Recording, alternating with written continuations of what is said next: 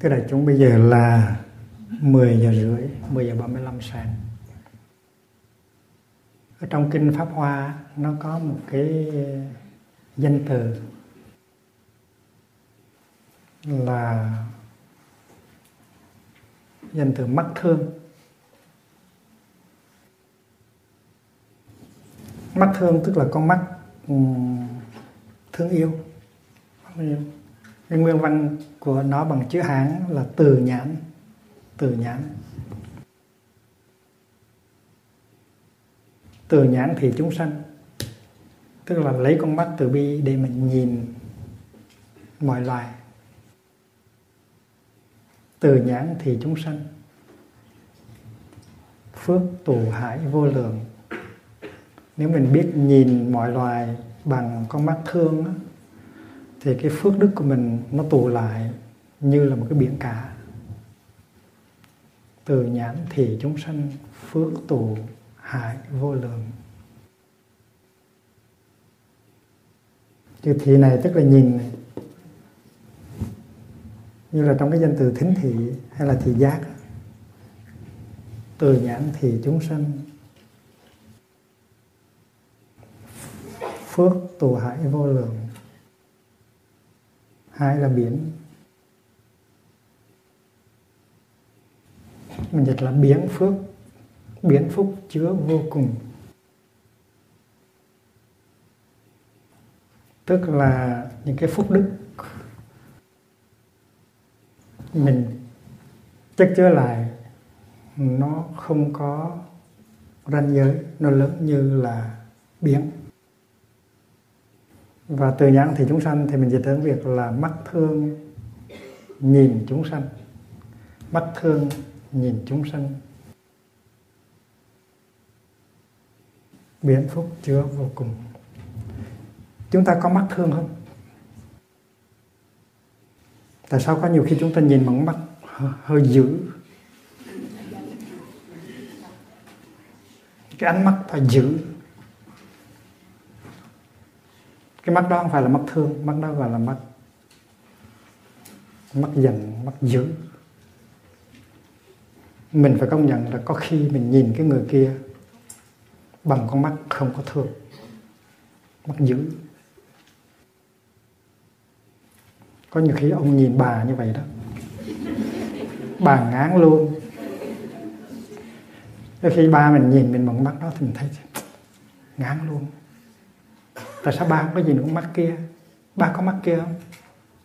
Ba có mắt thương không? Ba không có xài. Ba chỉ xài con mắt ghét thôi à? Cái danh từ mắt thương nó lấy từ trong một cái phẩm của kinh Pháp Hoa, tức là phẩm phô môn. Phẩm phô môn tức là cái phẩm nói về Đức Bồ Tát Quán Âm.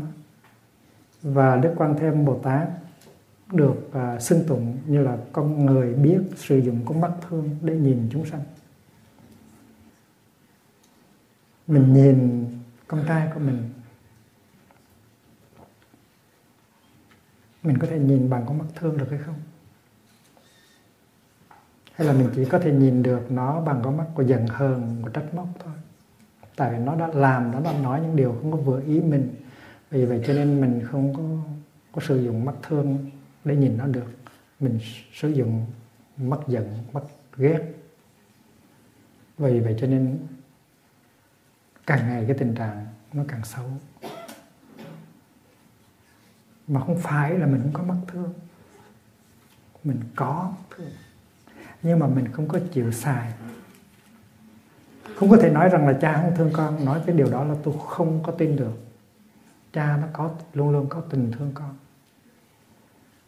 nhưng mà có cái gì đó ngăn, làm cho mình thương không có được, làm cho cái tình thương nó không có biểu hiện ra được. Hãy tưởng tượng đứa con đó, sáng nay nó bị tai nạn xe cán, chết. Hồi sáng mình vừa mới la lối ông sòm, mới nổi điên, mới giận nó, nhưng mà chiều nghe tin nó bị xe cán chết. Chứ đưa vào bệnh viện, không kịp cứu chữa, thì lúc đó mình nghĩ như thế nào? Có phải mình khóc không? Mình khóc là tại vì những cái giờ phút chót ở với nó, mình chỉ bày tỏ với nó cái sự giận dữ, cái sự không hài lòng của mình mà thôi. Và nó chết đi trong cái tình trạng là không có được cha thương yêu và hiểu biết. Thì mình sẽ hối hận suốt đời. Mình mới nói rằng, bày quá nếu buổi sáng này mà mình nói được với nó một câu thương yêu, nhìn nó một con mắt từ bi, thì bây giờ mình hối hận ít. Nhưng mà nó trễ quá rồi. Bây giờ đấy, cái cái con mắt thương mình với tới được, mình đem xài được nhưng mà nó hơi trễ rồi. Bây giờ đâu có thể dùng để để nhìn nó được nữa. Nó không còn nữa. Thành ra mình giận con mình cách mấy? Dù là mình muốn từ nó đi nữa, nhưng mà đến khi mình nghe cái tin là nó đã chết trong cái tai nạn, thì bao nhiêu giận hờn đó nó tan biến hết và mình bắt đầu mình khóc. Là mình đã không có khả năng làm cho mình, làm cho con mình có hạnh phúc. Rồi cho nên câu hỏi là mình có có mắc thương hay không? Nếu mình có tại sao mình không có sử dụng được con mắt thương đó?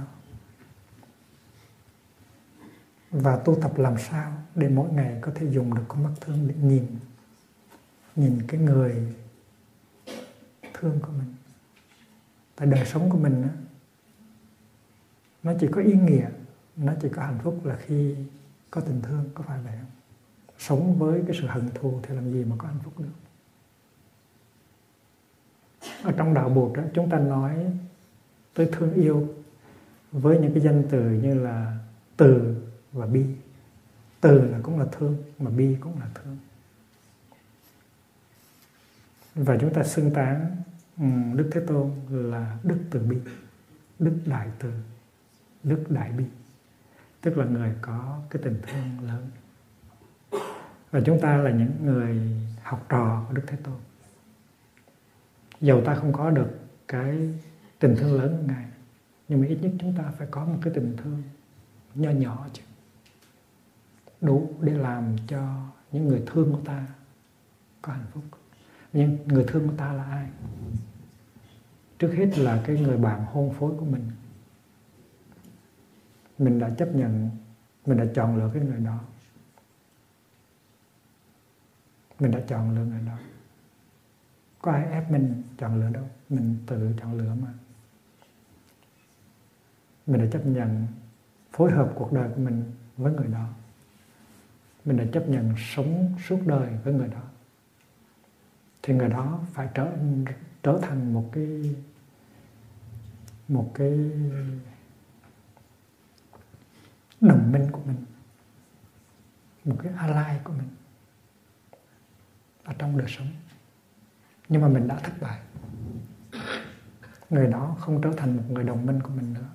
Người đó không có chia sẻ được những cái thao thức, những cái khổ đau, những cái ước mơ, những hạnh phúc của mình nữa. Và hai người sống bên nhau như hai người xa lạ. Đó là một sự thất bại lớn. Mà tại sao thất bại? Tại vì mình không có biết sử dụng con mắt thương để nhìn người đó. Và người đó cũng không biết sử dụng con mắt thương để nhìn mình. Người đó nếu người đó chết đi thì mình cũng chảy nước mắt, mình cũng khóc. Nói rằng là mình chỉ ghét người đó thôi, mình thù người đó thôi, mình không có thương người đó thì không có đúng. Mình có một cái sự biết ơn. Người đó đã không có chọn ai khác mà đã chọn mình. Ngày xưa, người đó có thể chọn người khác, nhưng mà người đó đã chọn mình. Và đó là cái ân nghĩa. Ngay cái chuyện đệ tử của mình cũng vậy tại sao không có chọn thầy khác mà tu mà tới chọn mình? Thì trong cái tình thầy trò nó cũng có ân nghĩa có ân tình ở trong huống hồ là trong cái, cái liên hệ à, vợ chồng với nhau. Thì cái người đó đã, đã chọn mình cái đó đủ để cho mình biết ơn rồi. Thành ra cái ơn nghĩa nó có đó. Tuy rằng nó không có phát hiện được nhưng mà nó có đó. Và trong đời sống hàng ngày mình không có tưới tẩm cái hạt giống ân nghĩa đó thành ra cái hạt giống ưng đó nó không có lớn được. Và những cái hạt giống xấu nó lớn. Cái hạt giống của sự giận hờn của sự trách móc nó nó càng ngày càng lớn. Và nó che lấp cái hạt giống của ân tình. Cái vấn đề là như vậy. Thành quý vị phải thấy được cái tâm của mình thì mới tu được. Không những là mình đau khổ. Hai vợ chồng đau khổ mà mình làm cho các đứa con của mình cũng đau khổ. Có những con cô con gái nói um, con không có lấy chồng. Con thấy lấy chồng khổ quá. Trong trường hợp của mẹ con khổ suốt đời và con rất là sợ đi lấy chồng. Ngán đi lấy chồng lắm. Tại vì thấy cha mẹ mình làm khổ nhau suốt đời. Và nhìn ra cũng thấy những cái cặp khác cũng làm khổ nhau và làm khổ ngay cả những đứa con vì vậy cho nên có nhiều cô gái rất là sợ đi lấy chồng. Không có tin vào ờ, ở nơi cái hạnh phúc của hôn nhân. Như vậy là tội nghiệp cho nó quá. Mình làm ăn ra sao để cho con mình nó sợ đời sống lỡ đôi. Thành ra lần mai mình cứ nhắc nhau hoài là cái món quà mà quý giá nhất mà cha mẹ có thể để lại cho con chúng ta để lại cho con cái gì quý hóa nhất của đời ta? Một cái nhà, hay là một số tiền lớn, hay là đất ruộng? Cái gì quý nhất mà mình để lại cho con? Thì câu trả lời của những người thiền sinh tới tôi học lần mai là món quà quý giá nhất mà để lại cho con là hạnh phúc của cha mẹ khi mà cha mẹ có hạnh phúc, thì đó là cái quà lớn nhất cho con rồi. Mà nếu cha mẹ không có hạnh phúc với nhau, thì chẳng có gì đáng để tặng cho con hết. Con nó đâu có cần một cái số tiền, hay là nó cần cái nhà hay cần cái xe. Nó cần cha mẹ đối xử với nhau cho có hạnh phúc. Và nếu mình thật sự thương con, thì mình phải thương nhau. Mình phải tha thứ cho nhau. Đừng cho, đừng để cho mỗi ngày của đời sống gia đình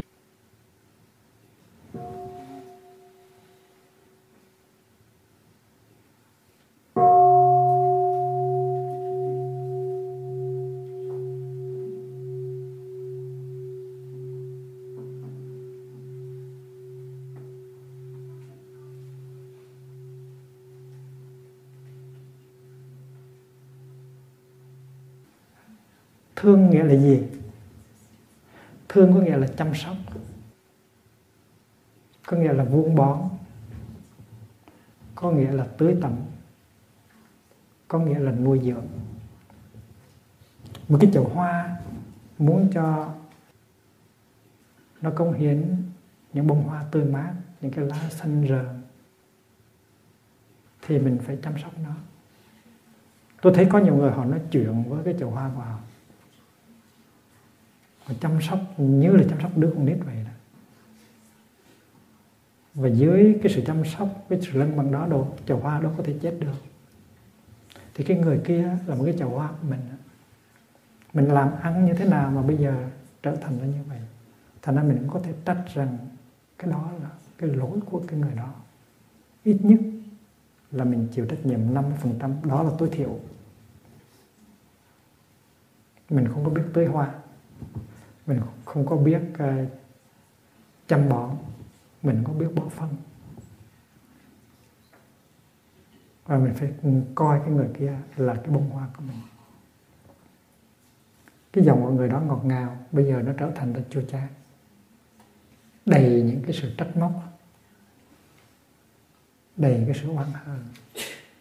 Cái đó là do ai? Mình đổ lỗi cho xã hội mình đổ lỗi cho người đó.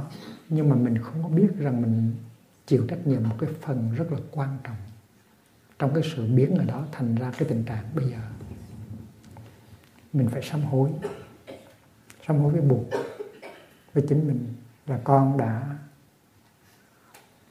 thất niệm, con đã vùng về, con đã để tình trạng nó xảy ra như vậy, con đã không biết dùng con mất thương mỗi khi mình dùng con mắt của giận hờn, của trách móc, của ghét bỏ, thì cái hoa của mình nó héo thêm một tầng nữa. Có phải như vậy không?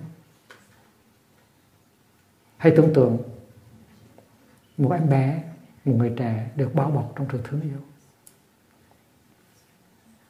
Mỗi cái nhìn, mỗi câu nói của mình đều chứa đựng thương yêu thì em bé nó sẽ lớn lên một cách sớm sơ những bông hoa vậy. Còn nếu mình bao bọc em bé bởi những cái nhìn rất là khắc khe, những cái câu nói rất là nặng nề, trách móc, thì em bé đó sẽ héo đi những bông hoa. Thì cái người bạn hôn phối của mình cũng như vậy thôi. Thành ra mình phải ngồi lại để tính sổ. Lâu nay mình đã chăm sóc cái bông hoa của mình như thế nào?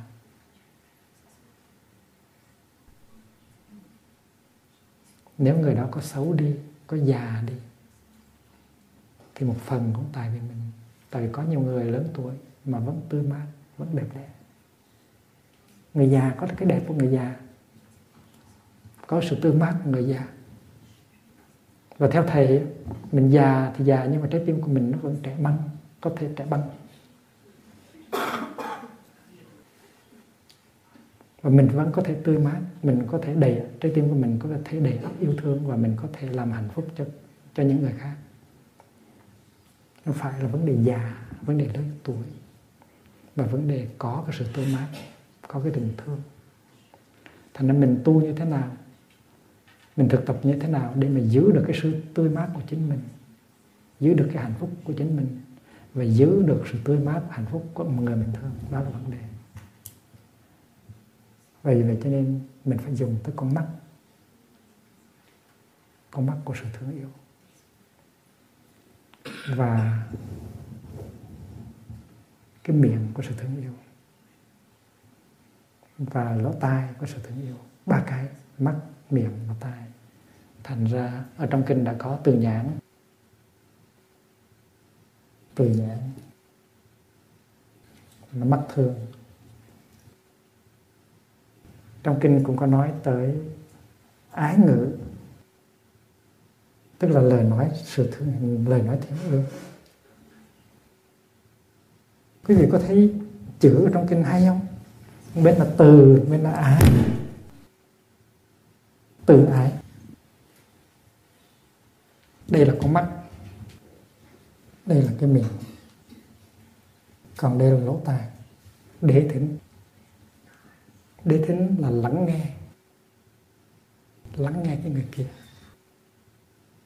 Người kia có những cái khó khăn người kia có những cái khổ, buồn khổ. Và những khó khăn những buồn khổ đó người kia chưa có dịp nói ra được. Vậy vì vì vậy cho nên trái tim của người kia nặng trĩu. Và vì vậy mình phải có khả năng lắng nghe. Mà khả năng lắng nghe đó nó đòi hỏi. Nó đòi hỏi tình thương. Quý vị có lắng nghe người kia không? Quý vị có lắng nghe con trai của quý vị không? Quý vị có khả năng lắng nghe con gái của quý vị không? Quý vị có khả năng lắng nghe cái người bạn hôn phối của quý vị không? Hay là tại vì những người đó mỗi khi nói ra một câu thì mình đùng đùng nổi giận. Mình quát lên một tiếng, người đó im luôn người đó chưa có bao giờ nói, có khả năng nói ra được những cái khổ đau, những khó khăn của người đó với mình hết. Tại vì mình không có khả năng lắng nghe. Nghe mới được một vài câu thì đã đùng đùng nổi giận. Quý vị có ở trong tình trạng đó không? Có phải là con trai mới nói một vài câu thì mình đã đùng đùng nổi giận, mình quát tháo? Bởi vì vậy cho nên nó không có hy vọng gì có thể nói chuyện với mình được. Con gái cũng vậy nó vừa mới nói ra một vài câu thì mình chịu không nổi. Mình la mắng nó. Vì vậy cho nên mình đã mất cái khả năng đế thính, mất khả năng lắng nghe. Trong khi đó đức bồ tát mà mình niệm danh hiệu sáng nay, bồ tát quan Thêm được gọi là đức bồ tát lắng nghe.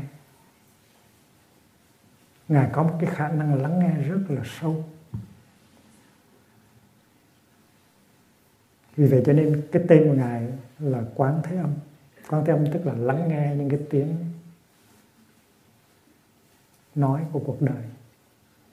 Quán tức là lắng nghe, tức là quán tức là chiêm nghiệm,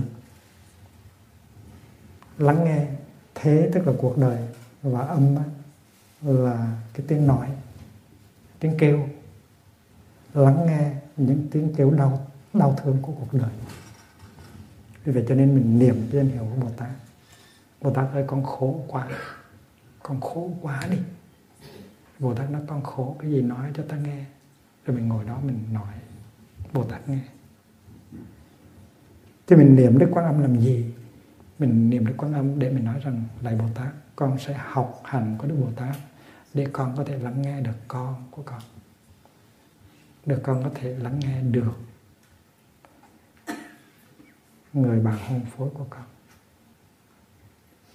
Sáng nay quý vị có tùng cái kinh đó. Sáng nay quý vị có tùng có có có gọi tên Bồ Tát Quan Thế Âm lạy Đức Bồ Tát Quan Thế Âm chúng con xin học theo hành hành ngài, biết lắng tai nghe cho cuộc đời bớt khổ. Ngài là trái tim biết nghe và biết hiểu chúng con nguyện ngồi nghe với tâm không thành kiến.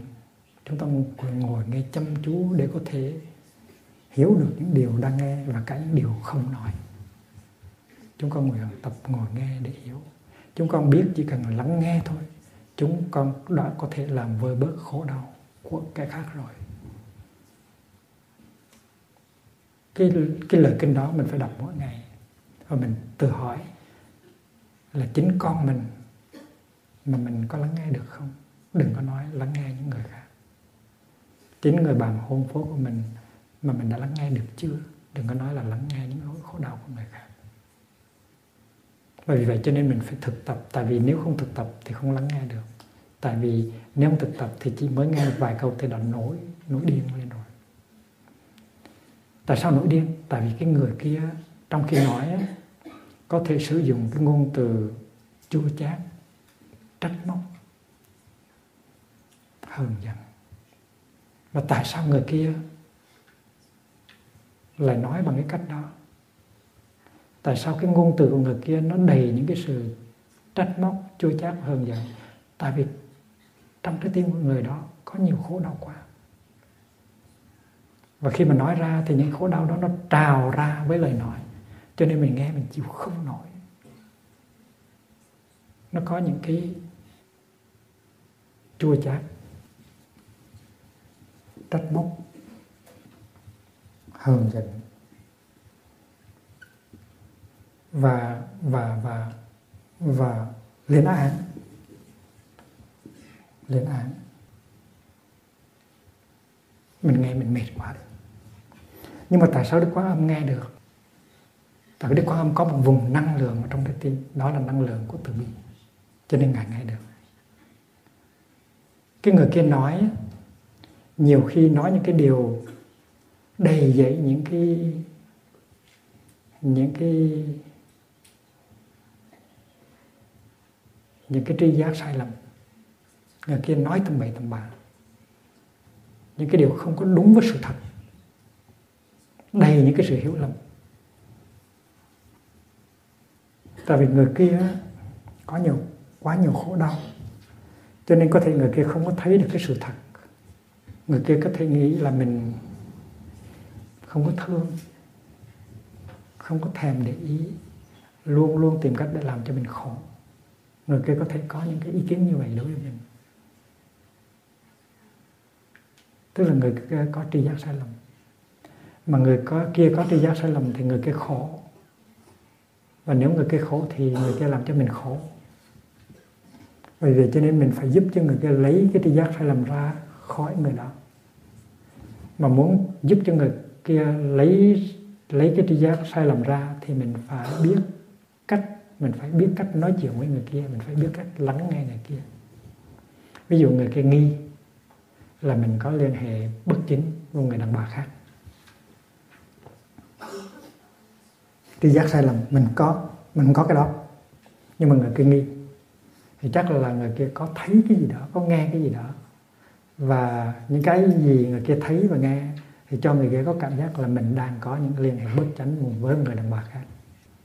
Và mình biết cái cái người đó vì cái tri giác sai lầm đó cho nên đã nhìn mình bằng con mắt hờn giận. Trách móc. Thì cái cách của mình là phải làm sao giúp cho người đó lấy cái tri giác sai lầm đó ra khỏi phải không thì có rất là nhiều cách. Mà cái cách hay nhất là cách trực tiếp. Tối nay em có có rảnh không? Anh muốn nói chuyện với em một chút về cái vấn đề hạnh phúc của mình. Chuyện gì cũng quan trọng bằng cái chuyện này. Và nếu mà mình nói được bằng một cái cái lời nói nhẹ nhàng gọi là ái ngữ thì đó là một cái sự bắt đầu hay rồi mình nói được câu đó không? Ngày xưa mà khi mình chưa cưới mình nói rất là nhẹ nhàng, rất là êm dịu. Mà tại sao bây giờ không có nói được câu đó? Trong cái khóa tu cho những người nói tiếng pháp vừa rồi á có cái bà đó, bà than, tới bà than phiền với ông ở nhà dữ lắm. Bà làm như tất cả các tội lỗi là là là từ ông mà ra hết. Sau khi tu được ba, bốn ngày, thì bà điện thoại về. Bà điện thoại về, có lẽ là để dặn ông chăm sóc cái chuyện gì đó. Nhưng mà tại vì tu được ba, bốn ngày rồi, thành ra bà đã thay đổi. Ông nói cái giọng của em sao? Bây giờ nó dễ chịu quá. Ta ngoài trendus ông mới biết như vậy. Tại lâu nay bà đâu có nói với ông cái giọng đó, mà mới tu có ba bốn ngày điện thoại về thì cái giọng nó đã mềm ra và nó đã đã ngọt ra rồi. Muốn biết chi tiết hỏi sẽ có nhưng không sẽ có nhưng biết cái cái bà đó lắm? Cái giọng của em sao nó dễ chịu quá? Tại lúc nãy em cứ cái, cứ xài cái cái cái giọng của bà Trần không? Lúc nãy anh không có được nghe cái giọng của nàng tiên năm xưa nữa. Mà có phải cái giọng đó nó là mất đâu? Mình có nhưng mình không có xài. Thành một vấn đề là phải bắt đầu trở lại. Cái cái mình có mà mình tưởng là mình không có. Và đâu có cần nhiều đâu chỉ cần vài ba ngày tu thôi à. Vài ba ngày tu ở với tăng thân thôi thì tự nhiên mình biến đổi, mình trở thành ra ngọt ngào hơn, tươi mát hơn. Thì với cái sự ngọt ngào, tươi mát đó, mình chuyển đối người kia được. Mình phải tới người họ với người đó này em, tối nay có rảnh không? Mình có thể nói chuyện được không? Mà chỉ cần nói được một câu như vậy với cái giọng gọi là tươi mát thôi, thì đã gây ra sự ngạc nhiên của người kia rồi. Và khi mà người đó ngồi xuống với mình mình bắt đầu mình thực tập lắng nghe. Này em. Anh biết là lâu nay em khổ lắm. Và có những cái nỗi khổ mà em chưa nói ra được. Và anh chưa bao giờ có khả năng ngồi nghe em. Anh rất là hối hận. Anh biết là trong em có những cái khổ đau, những cái tuyệt vọng, những cái bực tức lâu ngày chất chứa. Và anh chưa có cái dịp ngồi xuống để nghe em nói những cái điều đó và để hiểu những cái đó cho nói được thông như vậy. Rồi trái tim của người kia nó mở ra rồi. Mà ông có khả năng nói như vậy không? Ông có khả năng nói như vậy không?